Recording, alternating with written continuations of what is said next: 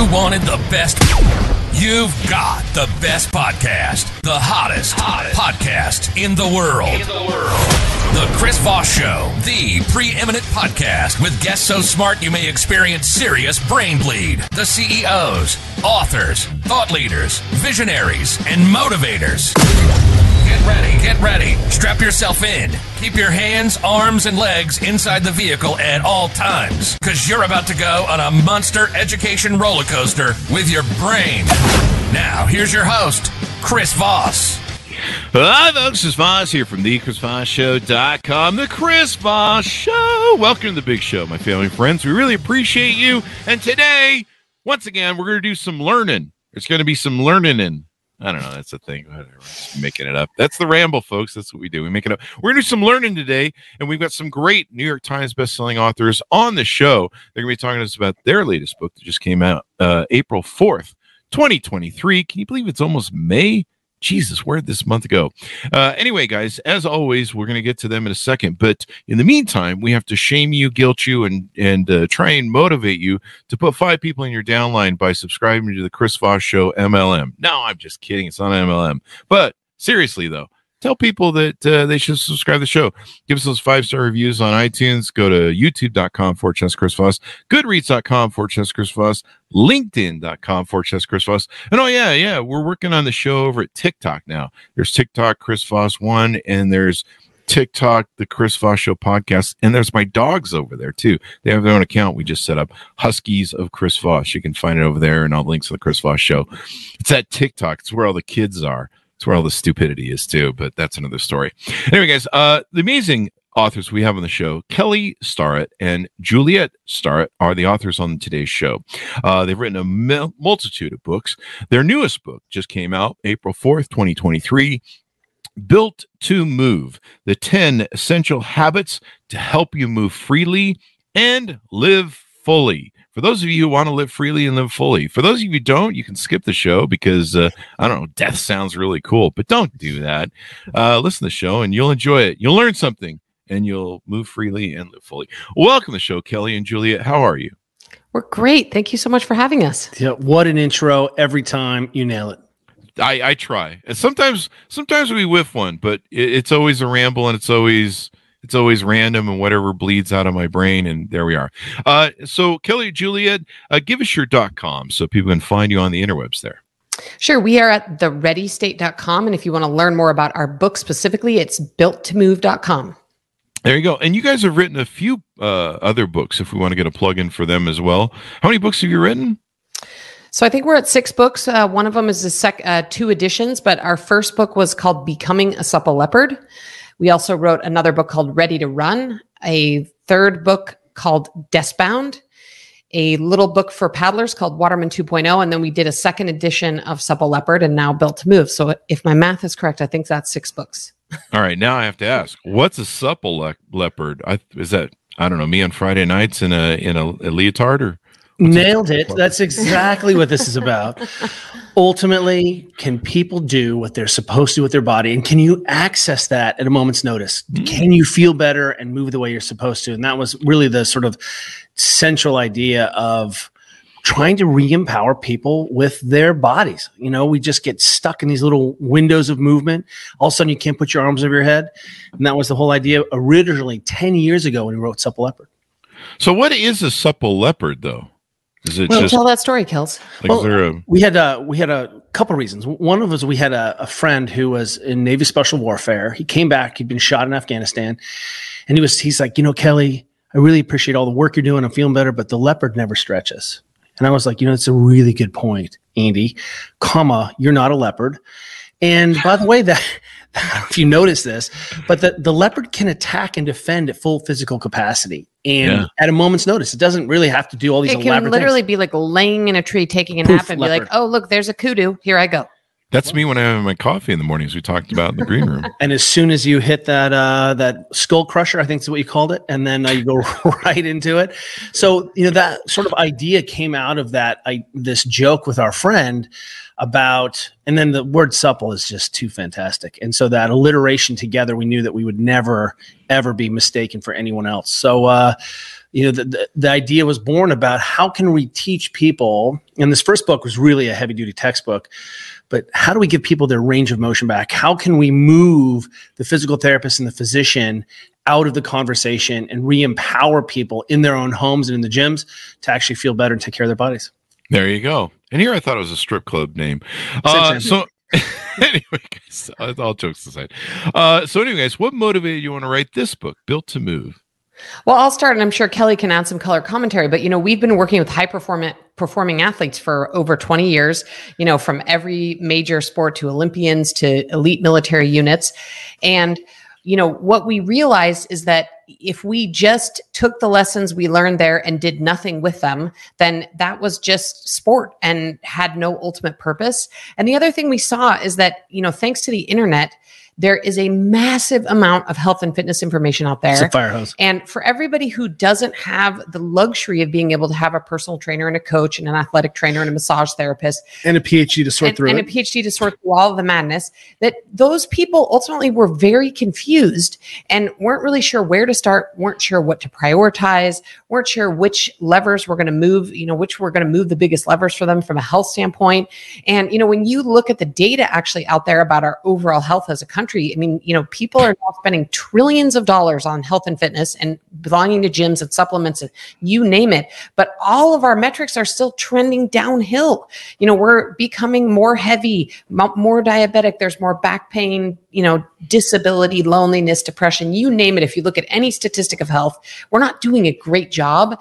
And so we felt really- like, and that speaks to the failure of Yeah. this of this institution of health, Yeah. right? This commodization of we health. call it and the fitness industrial complex Yeah. And so we we felt like there were a lot of really small things that we do in our own lives and and those are the same things that we recommend as the the basic and foundational practices of our elite performers that we could actually share with a broader audience and really make a difference in people's lives and overall health And let me add that this has got to exclude diet and exercise. Yes, we're going to talk about fueling for and, and making sure you have the right nutrients on so you have healthy tissues. We all want that, right? So that our knees don't hurt. But what we people have gotten the message that they should exercise, and that still hasn't worked. And what we realized is that we could create a set of physical behaviors, kind of thinking differently about our world and in our busy schedules from when we wake up to when we go to bed that didn't include exercise. And if you did all of these things, lo and behold, you could actually feel better and create more durability. So you can take the hits, take the stress, and be ready to go when you want to go and do that as long as you want. And I think that's one of the things that's very controversial. I mean, we obviously love exercise. We owned a commercial gym for 16 years. You know, we do, we exercise for fun. But what we've really learned over the years is in many ways, exercise is extracurricular, which is controversial. We, we think it's important. There's a lot of great elements to it, but there are so many other things that are low hanging fruit that people can do for their health that can be done in short amounts of time that make a huge difference. There's some people that have been saying that uh, that you know sitting is the new uh, smoking. Like if you're sitting too much, you're never moving. It's almost as dangerous as you know smoking some cigarettes. I haven't really tried it. I never got into the smoking part. You but you am could race them. You could part. definitely race them and see how that went. You know, that's actually James Levine of the Mayo Clinic, who's one of the preeminent obesity researchers on the planet. And what he realized, and I think we all we caught on, and then we were all like, "That's funny," and kind of you know witty and sticks in our head. But it's not sitting is bad. Let's get rid of that. Hmm. Let's say that not moving is less good. Hmm. And so we have a bunch of friends who have jobs. They fly they fly planes. They you know are bus drivers. they cannot not sit as part of their job. You might have to sit down and focus at work. But it's two things. One is that we're really saying, hey, marathon bouts of inactivity are less good for your body. And two, how can we combat that idea of like if you had to stand, you had a job where you had to stand still all day long, you were it was murder. And that also doesn't work. What we're looking at is how can we create more opportunities for you to move more in your environment? And the research now is pretty unequivocal. Human beings' brains and our bodies work better when we move. Turns out, for example, that the difference really in the research between people who are able to maintain their weight over a lifetime and people who struggle with their weight isn't exercise. It's not even the kinds of diet. It's how much activity they have day to day. So Oh. just having to walk more, fidget more, be up and down, just be active. It's sort of built in calorie control. There you go. Fidgeting more. You know, it, it, it's it's funny how sedentary how our sedentary is that the right word? Uh, our lives have become Yeah. with computers, and you know we're supposed to have these computers. The computers are making your life better, eh? You're gonna sit and and look at a screen all day, you know, and you're gonna be sitting just as close as when my mom used to yell at me when we were kids in the '70s. She'd be like, "That's it so close to the screen." You're gonna go blind. Only if you're watching Mork and Mindy, you had to be that close. yeah. My mom doesn't talk like that, by the way. I don't want her to send me hate mail. Um, she's very lovely.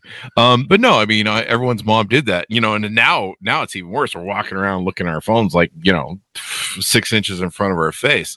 Um, and so, uh, you know, here, here in the office, I, I have, I'm sitting at a, uh, what's supposed to be a stand-up desk. It's a very expensive stand-up desk. There's a stand-up desk to the left of me too, or the right of me. I can't tell directions clearly. Um, and uh, it's the first sign. Uh, and so I never use them. And like every now and then I'll be like, hey, you know, uh, this is a moving desk. I should, it's, it's like expensive. It goes like all the way up and down. And I just, uh, I'm too tired to move it today. Yeah, well, I mean, I think what you're picking up on is that there is, a, you know, sort of an environment human mismatch these days with all of the technology we have. I mean, you know, we didn't have to necessarily talk as much about these things back in the 70s and 80s when we moved more. I mean, if you just look at kids, I think there's some statistic that like when we were kids in the 70s, something like 90% of kids walked or biked to school. And I think that's down to like 15% or something now. So you just look at how you had to walk know, to the hose to drink from it. yeah, you had to drink house, from the right? Yeah, hose, and yeah. you know, right? And That's how you you know, we, we all we all were put outside until dark. You know, from morning till dark, weren't invited back into the home until it was dark at night, right? So, so there The were just so days. many more opportunities to be in constant motion. You know, when technology wasn't part of our lives. But what we do know is that technology is not going away, and so what one of the things we're trying to do is help people figure out how to, you know, sort of address all of the technology and sedentarism we're doing these days, knowing that technology is not going away. And you know, one of the things we talk about is this idea of session cost, and you can think about it in. You know, it, one example would be the session cost of a workout is that you would be sore and tired afterwards and maybe not as ready the next day to do your workout. But what we like to try to suggest people do is, is, is apply the session cost concept to their everyday activities. And so, you know, if you need to sit for eight or nine hours because that's what your job requires, that's a session cost. But then you might actually then want to consider putting a little bit of input into your body later on in the mm-hmm. form of walking, maybe some soft tissue mobilizations, you know, just something to sort of address that session cost of long bouts of sitting. And like Kelly says, you know, the goal is more movement. And, you know, there's lots of ways you can be in a chair and still be fidgeting and moving around. And, you know, as long as you're getting up every so often, you know, really the goal is just not to sit in one position for really long periods of time. So if we took your setup right now, you might find that you focus really well and you like these interviews seated. It just works for your brain. But what we want to do is raise you up and say, hey, here's a bar stool. Let's get you perching. Let's not just make you stand all the time. Let's. So Juliet and I are both leaning and, and perching right now. Oh, wow. Our feet are on the ground, Mhm. but we're not sitting. And what happens there ultimately is what we're trying to do with all of this movement at a technical level is raise our activity requirements above one and a half metabolic equivalents. So if you ever remember the old stairmasters Mhm. from hotels and you were like, what's a met? And you would be like, I'm, You I'm do your workout. I'm doing like it seven Mets. Mets. And you're like, I don't know what seven Mets is. Is that good? Was this it was like a bonus unit of like cherries or McNuggets? But the idea here is what we know is that a lot of the sedentary sort of behavior, physiology kicks on below one and a half. It's a kind of a metabolic equivalent. And sitting in a chair puts us at that one, 1.2. As soon as you stand, as soon as you perch, as soon as you move and have activate a little bit more musculature, your brain is like, oh, this is an activity. And really, our goal is to try to limit mm-hmm. that total amount of time. So, again, we find that sometimes deep work requires people to sit, totally okay. But then what ends up happening is if you raise that desk up, gave yourself a bar stool, chances are, without even thinking about it, you would start moving more because it invites a window of opportunity. And so, what you've done there is ex- exactly what this book is about: is reimagining our environments and asking us, "Hey, where and uh, when are we spending our time, and how might we think differently?" Let me give you an example. Tonight, if you're listening to this, your homework. This is it. This is the number one homework. We want you to sit on the ground while you watch TV tonight. We know you're watching TV. The research is clear, but just sitting on the ground You can sit any way you want. You can kneel, you can side sit, you can long sit, crisscross applesauce. But what you'll get is 20 to 30 minutes of end range of motion in your hips. You'll be in a whole bunch of shapes and positions you're normally not in. You're going to find it uncomfortable. You have to lean up against your couch. Totally okay. And then eventually you're going to have to get up and down off the ground, which again is going to sort of expose you to a whole bunch of just novel movement that your body typically was using and requiring, but you haven't touched for a while. And that idea is suddenly, hey, in our busy lives, we don't want to give you another list of crap you got to get done to optimize your life, you feel pretty great. But if we start keeping an eye on, hey, where and when can I make these small changes? We find that these are the hinge, small hinges that open enormous doors. There you go. And, and you guys cover a lot of different gambit in the book. You guys cover uh, diet, simple diet recommendations, uh, doing the squat position a few times a week. Uh, there's a joke there somewhere, but I can't find it. Uh, balance exercises, creating a movement rich environment, getting enough sleep, sleeping on the floor uh, or sitting on the floor, deep breathing, uh, hamstring mobilization. There's a joke there somewhere that goes with the squatting part too. Uh, I don't know what that means. Walking at least, what is that, 8,000? Yeah, we recommend eight to 10,000 steps a day. Mm-hmm. Not 10,000. 8,000 is your minimum. So that you can just, you know, if you're casual, like, hey, I want to reduce everything that might kill me by 50%, Wow. walk 8,000 steps a day. So if I, 50%. if I do half that amount, I reduce it to 25%? Nope, you get 1%. You get 1%. Oh, ah, damn. but but you what So you bring up zero. what you bring up is a really good point because you know again Juliet and I are busy working parents. We have two teenage kids. We work in front of computers. While what we don't have is hours and hours every day to like optimize our schedule. And Juliet gets up and writes her gratitude journal, and I get in front of my red LED lights, and we uh we perfect meal prep. That's not reality. That is some Instagram horse shit. Mhm. And what I want to point out to people is that when we begin to say, hey, what are the essentials and what, what's realistic that you can be consistent with for long periods of time? If you start chunking a little bit of move, I'm going to walk for five minutes after uh, my, my lunch. I'm going to just make sure that I'm moving around a little bit more. You can get to 8,000 steps pretty reasonably if you're a little bit more intentional about it. And your life begins to change. I think the other thing is, you know, you listed off, you know, some of the things that are in our book, but one of our goals with this book was try to create the book, the one book. Vital and signs. vital signs. And and that the, our goal here was to make a comprehensive book of basic health practices that was super accessible for anyone to follow. Now if you go to any bookstore or onto amazon you can find a thousand books on diet. You can find a thousand books on workouts. You know if you look at any of these chapters you can find tons of information about that. But what we found is that people often don't understand how all these behaviors interconnect and and feed off of one another, so to speak. And we can give some examples of that. But we wanted to basically say, hey, look, you know, you may or may not be into health and fitness, but you probably want to feel good in your body and be out of pain and, and you know, not be be in a wheelchair and, not be in a nursing yeah, home. and be able to play with your grandkids when you're older. You know, most people share that common feeling. And if you have that feeling, there again are some really basic things here. They're all interconnected and they're totally accessible and doable, even if you're not someone who loves to hit the gym.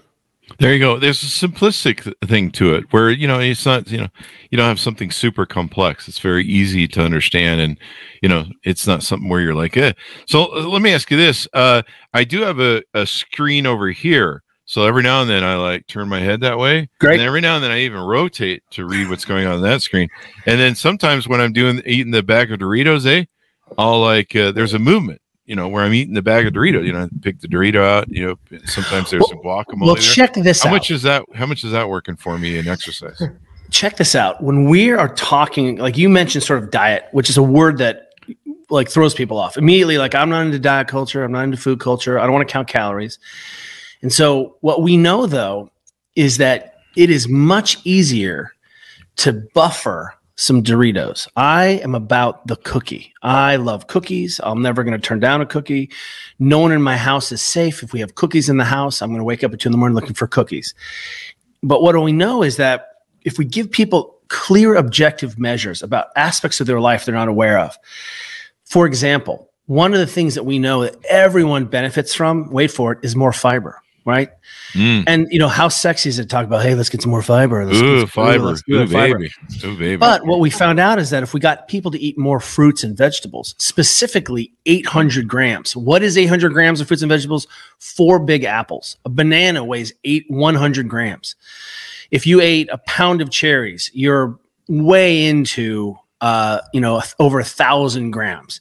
And what you'll see is a pound of cherries, which I don't recommend eating all at once. You'll have explosive diarrhea, but you'll get the idea. But a hurt. pound of cherries is 230 calories. And what we end up getting when we put all this micronutrients, all the the phytonutrients, all the magic in fruits and vegetables, when we ask people to come up to this level, then we say, "Hey, here's the minimum amount of protein you want to eat every day." What we find is people feel better, they're more cognitive, they're more lu- lucid, their tissues handle better, and guess what? You're so full that you ate so many things and then if you want to eat some Cheetos on top of it, knock yourself out. It's not going to hit. But what you'll find is there's also some calorie control built in there. And once again, this eating regimen, this is how we work with. Remember, I'm a physical therapist, so I see a lot of injuries and a lot of surgeries. Hmm. And if we're trying to help people get out of chronic pain or heal from a surgery, you're getting our prescription. If you're trying to change your body weight, you're getting our prescription. And if you want to eat beans and potatoes with your family and not have a weird bring your chicken bag and a breast to a party, you don't have to do that. You don't have to be a weirdo. We want to expand your nutrition choices, but understand that your sleep will be better, your your body will feel better, you'll lose weight, et cetera, et cetera. Well, and I think what Kelly's hinting at is that, you know, we are refugees as people in the health and fitness. Survivors. We're survivors of the health and fitness diet culture situation. And one of the, The things that wars. My keto trumps your most, paleo. Most diets have done for all of us is restrict, restrict, restrict, including things like fruits and vegetables, which to me it shows that we've really lost the forest through the trees when it comes to our health. I mean, every culture has eaten fruits and vegetables since there were people making records of what cultures are eating. People eat fruits and vegetables, just different kinds. And so, you know, we've really lost the narrative. And one of the things we love about this style of eating is it's expansive. Every other diet people follow means that they have to cut out this dinner party with their friends and they can't have this alcohol and they can't have this. You know, the way we see it is if you meet the minimums of eating some fruits and vegetables and getting some protein, you and if you move enough throughout your day, you've got some you've got some wiggle room to be able to go have a glass of wine with your friends and be normal and not have to, you know, again like Kelly said, bring a baggie of chicken to your dinner party because you're on some, you know, cleanse or special diet. And here's what we've got with by creating vital signs that are physical behavior. So some of them are about range of motion. How well do you move in your environment? But giving you a benchmark allows you to sort of make decisions. Hey, I- I'm crushing that. I don't need to pay attention to it. Or, wow, this is a real blind spot for me. The same way you go in and you get your blood pressure checked once in a while at the grocery store, you know, you stick your arm in the machine, you're like, whoa, my blood pressure is really high or I'm killing it. If I say 120 over 80 is is sort of our benchmark, then we have a place where we can start to pay attention. What we've done here with fitness in the last 20 years is we've made it completely subjective. We've made it completely confusing. And by giving people clear vital signs, they can realize, hey, I'm ab- above that or I'm below that. But tomorrow I get to play better. And if we expand besides this, we've basically created this situation where we give fitness in one hour chunks. I go to my fitness class, my Peloton class, my CrossFit class. And if I don't get that one hour chunk, I may as well do nothing. I may as well do nothing. And I assume that that one hour chunk, three days a week, is going to cover me. And it does not cover you. it's the 23 hours of the day plus adding in some of these essential behaviors. And lo and behold, you can start to make big boy, big girl decisions about how you want to live your life. And the hint at is that you think you feel good, but you can feel better. You think you're handling stress well, but you can actually handle stress better. How do we know? We run this experiment in Major League Soccer, in Premier Football, I mean, in NBA, NFL, military. We just test this over and over again, and it come, turns out we actually can be a little bit better and work a little bit harder and feel a little bit fresher. There you go. I, you know, I can attest to the the fruits and vegetables things. Eight hundred uh, grams. I need to see if I'm taking a full eight hundred grams of fruits and vegetables a day. I buy all my salads from. I have one to two salads a day. I buy Oh, all my great. salads Yeah. from a local farm here in Utah, and it's all hydroponically grown. It's it's just it. The le- just everything about it. I I make people drool on Facebook because they're like, "Oh my god, the lettuce you have and the, all the ingredients." Love it. And And the one, so one thing I learned is if you if you want to eat healthy, you got to make it taste good. So Oh, you know it tastes 100%. better than In and Out Burger. But I got, I need to put more fruits into my diet. I I eat a lot of pineapple uh, because it it's supposed to be good for uh, gut health. Like I'm into eating different things that that are really good for the gut health. So I eat a lot of pineapple. Uh, beets are more vegetables. I don't really think I. Oh, I, I have a banana every day for the potassium. And what people realize is a lot of these sugars that are in natural fruit, they're okay for your body to digest. Oh yeah, and I mean, I just want to say, if you're eating two salads every day and a banana, you are 100% probably Mhm. exceeding 800 grams every day. I mean, you know, that's just an eyeball, but my guess is you're 100% exceeding it. I mean, I think I think it's just an example of you know. A banana again is, you know, or a whole entire pound of cherries is 230 calories. I mean, I don't know how many calories a pound of donuts is and how much sugar that is, but I mean, it's a lot. And so I think part of it is just a volume Dude, a cookie at Starbucks is like 380 calories. These, these cookies they're making nowadays, these new crumble cookies. Oh, Yeah. Oh, and they're like, they're- Dude. Yeah, and they're as big as your face. So, and have like an can inch you- of frosting and, on top. and imagine the conversation we're having. People are like, "Well, that that banana and those apples is too much sugar." But you want a crumble cookie? And Jill and I are like, "Holy hell! What are we talking about here?" yeah, like and- we do not have an obesity epidemic in this country because people are eating bananas. Surrounded by Like bananas. we've lost, we have lost the narrative. And the other thing that you're getting, besides all the micronutrients, all the fiber, is you're getting choice. If you're like, I love pineapple, I'm like, bro, eat 800 grams of pineapple every day. And on day three, you're like, maybe I'll eat a banana because I'm sort of sick of eating that much pineapple. But if you eat an entire melon, an mm-hmm. entire melon, it's like 210 calories. Eat an entire cantaloupe melon and be like, I'm so hungry. I'm going to have this ice cream. You can't do it. One of the greatest desserts you can probably have is like 10 frozen cherries. Like you're there, just let them get all mushy, and you're gonna be like, this is like gelato, and it's zero, very, very low calorie. But what ends up happening again is that we don't really care about calories.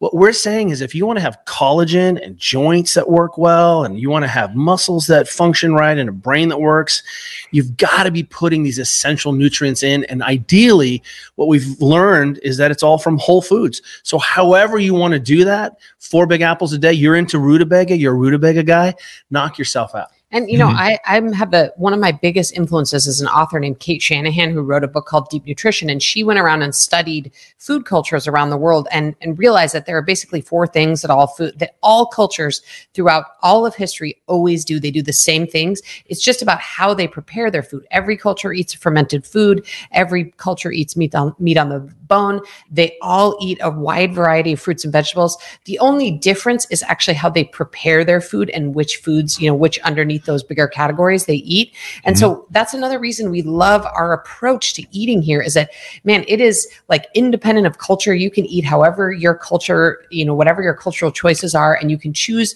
underneath that larger, you know, umbrella, you can choose whatever foods you enjoy eating and make you feel good. There you go. There you go. Uh, a few other things we'll tease out on the on the book. Uh, you guys talk about the importance of mobility, and I guess this is really important. Yeah. My mom had her two knees replaced, and I remember when she got them replaced. Um, At the same Uh, time? uh, no, she got them done uh, different times, and I remember the doctors were like, "Hey, you need to get up, start moving around now," and I'm like, "Don't do that. I, if I get my knees replaced, I'm laying in bed for like three months or something, and I don't know." And she, they're like, "No, you have to move." That's and, right. and people I don't think realize how important that is to all of your different muscles and ligaments. Tell talk to us a little bit about that, if you will. Well, the first thing is let's define mobility for everyone. It's your ability to move through your environment pain free, doing what you want to do. Right. That's so Juliet and I, our goal is when we're 80, we're both 50. When we're 80, we want to ride mountain bikes and ski and race cars and do whatever we want. Like, really, we, like, we want to be able to just be like, what are we doing today? Great. We're partying with our bodies. I'm though tired of thinking. I'm I'm 50 and I'm just tired thinking about what you just said. Precisely. I might have to go take a nap. So one of the things that we know very much with the body is it's use it or lose it. We have to load a tissue. We have to load your joint surfaces. We have to load your tendons and ligaments. If we want them to be tendons and ligaments, they respond to loading. So when you when you load a bone, for example, what ends up happening is you flex the bone a little bit, Hmm. and you create a little electric current in there, a piezoelectric moment where what it does is that electrical current that happens when you flex the bone calls in other cells to come in and rebuild that bone. Osteoblasts. Remember osteoblasts build. So if you don't load the bone, I don't think most of us learn that, Kelly. Welcome to the welcome to uh, you know the Chris Voss Health Show. Is this, a, is this an OnlyFans channel? That's right. And what ends up happening is when if you don't load that bone, it doesn't get the call to reinforce it. So we've got to have this kind of constant movement. But one of the things you're finding out is that uh, how we move in the day typically is in a very small movement language. We only kind of we like you know we're 90 degrees with our hips. We walk around a little bit. We don't really put our arms over our head. We don't have to use our bodies because we can drive and everything's right in front of us. And so what we can imagine is how then do I begin to expose my body to its normative ranges? And as we talked about, sitting on the ground is one of the ways that you're going to have to flex your legs a little bit more than you do if you just sit in the car and sit at the, to- the table in the toilet. Mhm. You're going to have to move your hips a little bit more. Mhm. So, what we're trying to do here is help people understand that no one gives a crap about their mobility until they realize they don't have it and they can't do something, or they realize they've got pain and they need it. One of the ways I like to think about mobility uh, th- that is just a great sort of mental visual for me. If you think about your mobility or your physical capacity as like a wide hallway, like a wide hospital hallway, but you know, the more and more you lose your mobility, your hallway starts to narrow and narrow. And what that means is that you your choices about what you can do with your body start getting narrower and narrower and narrower. And what you don't want is to get so narrow that you're bedridden or stuck in a lazy boy for your entire retirement. You know, most people when at, you know now and as they grow older want to be able to use their body and be able to have as much physical choice as they can and you know you can keep your hallway and keep keep that corridor as wide open as possible if you retain some of your mobility and actually put some attention towards it And some of the diagnostics that we have in here, remember, we're still about objective measures. So we open the book with this simple test called the sit and rise test. Mhm. So this is it. All you need to do is stand there, cross your legs, lower yourself to the ground like a kindergartner sitting on the mat, crisscross applesauce. But see if you can not put a hand down or put your knee down. Can you just lower yourself down? are you envisioning it right now Chris? Yeah, and I can't do that. So hold watching- on. That's only 50% of the test. floor. we all can end up on the ground. It turns out the number one reason people end up in nursing homes, they can't get up off the ground by themselves anymore. So Oh, this yeah. test is can you rise from the ground from that same position without putting a knee down or hand down? Well, it turns out that it's an excellent predictor of all cause mortality and morbidity. Really? So because what we're really seeing is, hey, you're going to have less movement choice. Your balance is going to be off. You're probably going to have more back pain. You're going to have less sort of power in your movements. You're not going to feel as good or want to move as well. The easiest way to start working on it, we already hinted at, is to do the things. Lower yourself to the ground, sit on some some while you're watching TV, sit in all these positions, and then eventually you're going to have to stand back up. And when you start to noodle on it, it's that compounding interest. I'm putting one cent in the bank today. In a week, I've got 10 cents. In two weeks, I've got $100. And what you'll start to realize is that if we give you these vital signs around essential movements, you can start to just knock at them one at a time, a little bit, and you'll have a language for making yourself feel better. Knee hurts? Well, hey, let me check the couch test. Uh, suddenly I'm looking at my hip extension. Oh, my back also feels better when I do that. So the body is this really complex system. In fact, the brain is the most sophisticated structure in the known universe. But when we start to interlay these behaviors together, walking more suddenly makes it so you fall asleep and stay asleep. Holy crap. I didn't know that walking and sleep were related. Wow, my back feels better because I started sitting on the ground. Now we're cooking with gas. Well, There I you think go. what Kelly hinted at that I wanted to mention is that we've been taught that our aging process is just this sort of down, like we're all just going downhill, downhill, downhill. And that's really not the case. I mean, while it is true that we we all at some point start to lose some of our muscle mass at our at, as It's we age, it's harder to keep muscle mass on, especially after age 60. That is true. But we don't actually have to lose our range of motion. In fact, if you look at other cultures where people actually, you know, practice squatting, get up and down off the ground, Toilet on the ground, sleep toilet on, the ground. sleep on the ground. The, their older populations haven't lost their range of motion at all. And coincidentally, it's not coincidentally. And as a result, they have much fewer orthopedic injuries, joint replacements, and overall Less hip pain, less knee pain. knee pain, back pain. So they're, they're suffering from much fewer general orthopedic problems than we are. Um, you know, those of us who mostly spend our time sitting and don't actually ac- practice these ranges of motion. You know, and the other thing that doesn't have to go as we age is our mental acuity. And while we didn't write a book about the brain, what we do know is that if you do some care and feeding of this carcass that is the human body. You sleep enough, get some fruits and vegetables on board, move enough, and your movement is so connected to your brain that you're actually going to be more likely to actually keep your mental acuity as well as you age. Nailed it. Nailed it. Yeah, you mentioned uh, we all have sophisticated brains. Have you seen some of the politicians we have in the U.S.? Yeah, You're not wrong. that really does call it into question. Julia was looking at me with a smile. I'm like, she knows the joke I have set up for that. um, you know, eh, the other thing you guys talk, you touched on is the sleep part, and and and and basically, you know, what you're saying about these ligaments and muscles in our body is use it or lose it, right? yeah. Yep. Yeah. Uh, so sleep. Let's talk a little bit about that. I've Oh, I've learned I've learned that I have to get eight hours of sleep, and sometimes I can get four or six, as long as I get that afternoon nap. Um, and and I've learned how important this is. I've I've gotten like an eight sleep bed. I'll give them a Oh, plug. fantastic. we reviewed on the Chris Voss show. Uh, I love it. The heating and the cooling, but it Oh, it's also it's got an AI system in it that adjusts the heating and cooling to my to keep me in REM sleep and deep sleep, and it shows me how good. It even gives me a score. It's like you know, you have an F today because you didn't sleep Did right. you- let me ask you: Did you start paying attention to your sleep once you got the eight sleep, or did Yeah. you get the eight sleep because you were already paying attention to your sleep and you wanted to juice it up? I we do reviews on the Chris Voss show, so they sent it to me, and I was mostly interested in the in the warm bed part because there's nothing like getting in a warm bed. Oh, it's the best. Oh, and- Oh, And then after a workout, there's nothing like getting in, in a nice icy cold bed and it'll, Yeah. it'll help those muscles.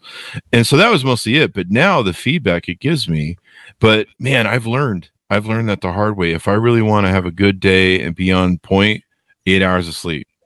Yeah, and I mean you're exactly right. Those are the that's the minimum we say in our book. I mean, we actually say again these objective measures. You know, seven hours of sleep if you just want to get by. But if you want to, if you want to, you know, be focused and creative at work, if you want to grow muscle, if you want to recover from surgery, lose lose weight, lose weight, Lose like weight. eight and lose weight. Eight is the absolute minimum. And what we- chronic pain. Eight.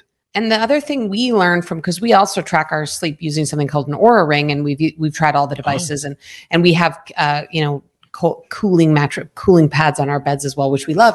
But you know what? The biggest thing we learned once we actually got some data on our own sleep is that you actually need to be in bed for almost an hour longer than you're planning to sleep to get the amount of sleep be- that you are thinking you're going to get because we all naturally lose almost an hour of sleep with normal wake cycles, getting up to use the bathroom, you name it.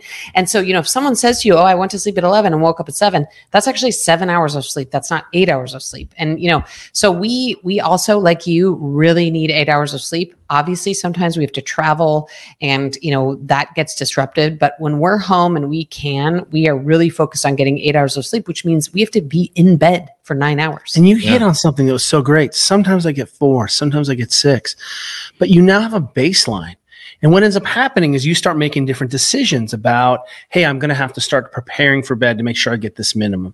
That means I, for example, Juliet has to start cutting off her caffeine at noon. Maybe I got a little another wiggle room. I used to be like, I could have an espresso and go to bed until I started measuring it. And turns out that was a bunch of crap. I cannot drink a bunch of caffeine and then sleep very well. Mhm. You know, my deep sleep just went out. So if we're talking about how your brain clears out the waste, we're talking about putting out all the hormones in deep sleep that allow you to repair and heal and have healthy tissues. Consolidating all your memories. Holy crap. The fastest stress, the biggest stressor you can add is this disrupted sleep. But because we don't give people this clear measure, if we ask 100% of our friends, you get enough sleep? They're like, oh, yeah. I mean, I'm alive. I'm better than you. you know? And what we find, again, we didn't want to become sleep experts, but we were like, we cannot win a world championship or a gold medal Mhm. until we're sleeping. And we end up, again, it's notable that when we come and are asked to work through the environments of high performance teams and individual and world champions, these are the practices. And that, and you'll be shocked to learn that the best athletes in the world are like, I'm a terrible sleeper. You know, how'd you, how'd you know? I'm like, well, because your knee always hurts. And when we started getting them this, well, tell me about why that. Well, I like to sleep with the TV on. Well, holy crap, you cannot go to sleep with the TV on and expect mm. to heal and perform at a high level. So I really appreciate that you're kind of found out that that eight hours is magic and are Mhm. telling people if you get eight hours of sleep, your life will change.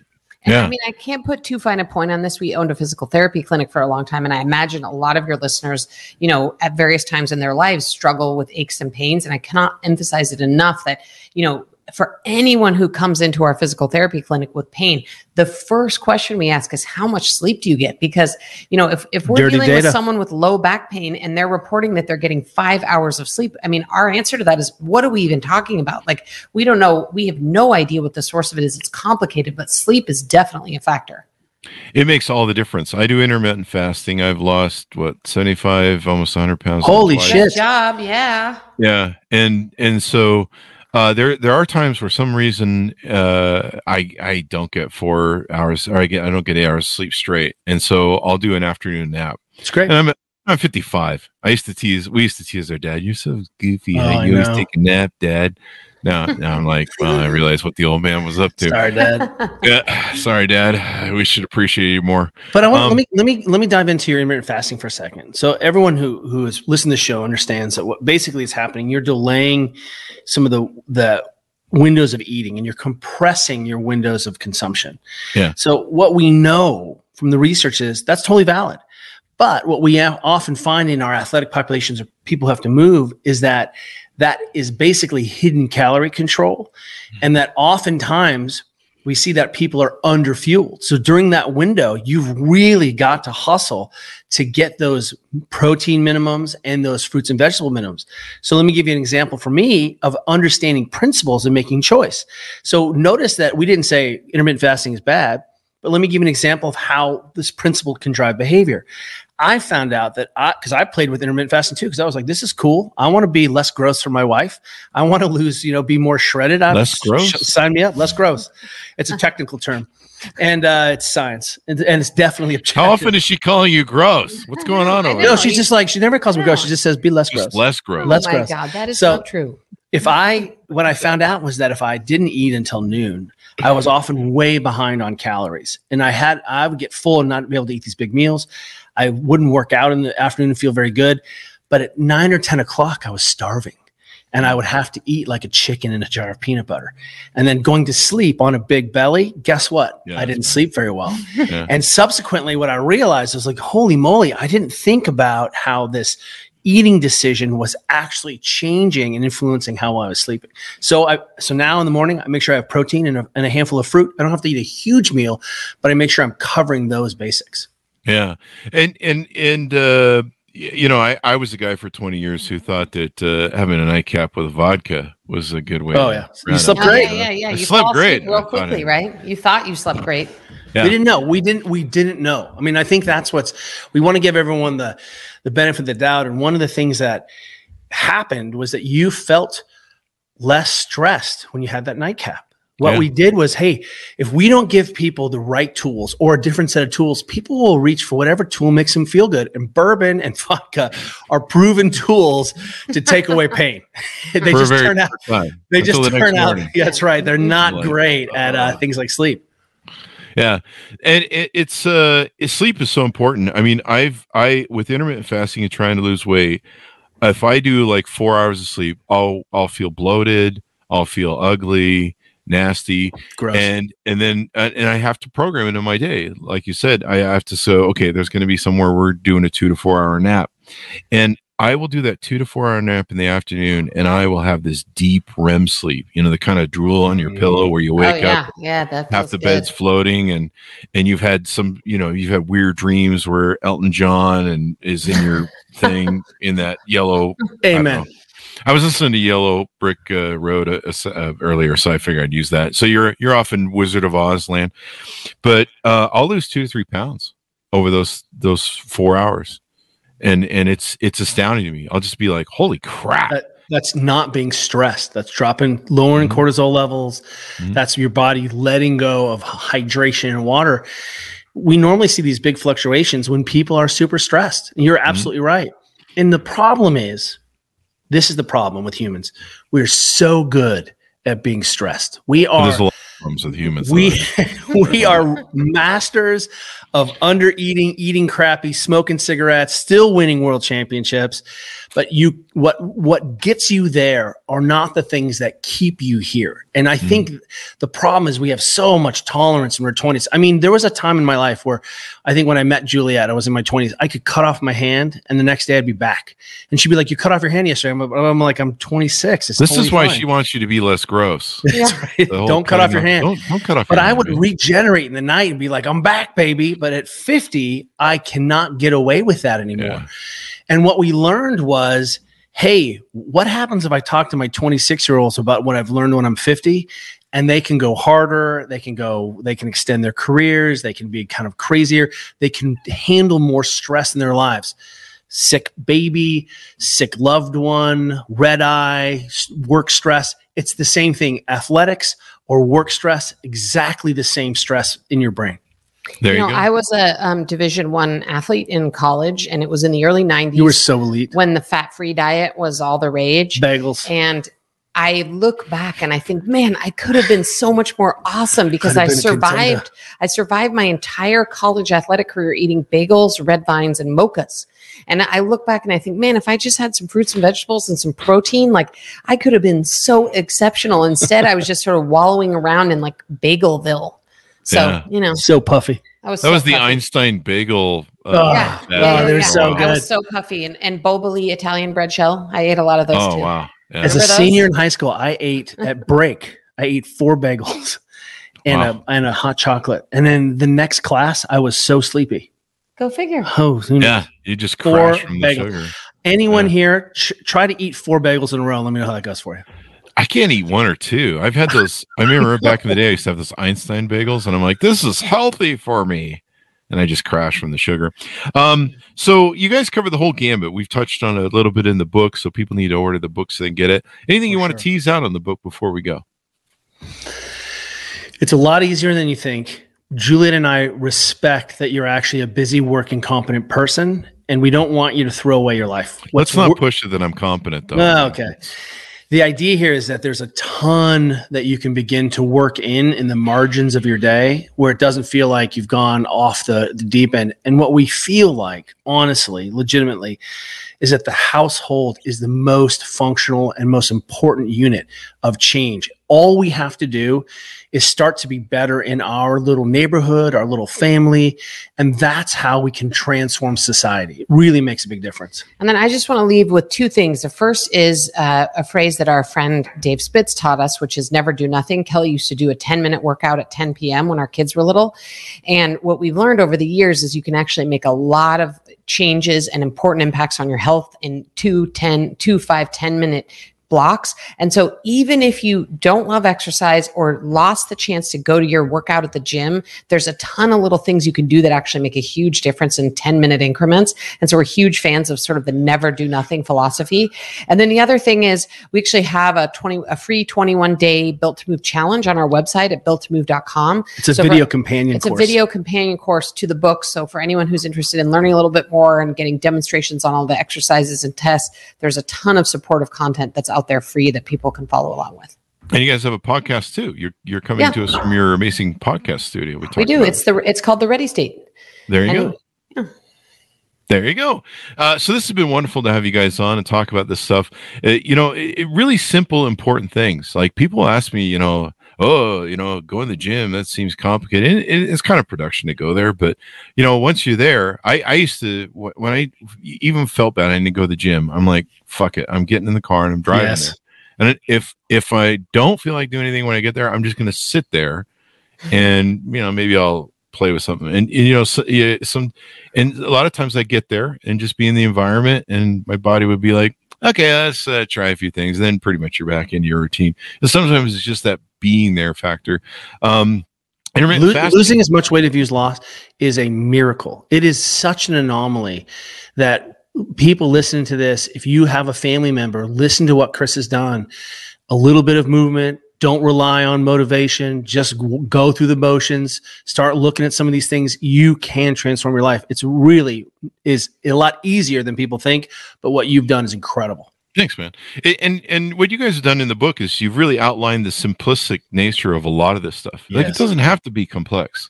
And it's funny and we should probably mention this because people do this in our heads because we're idiot humans.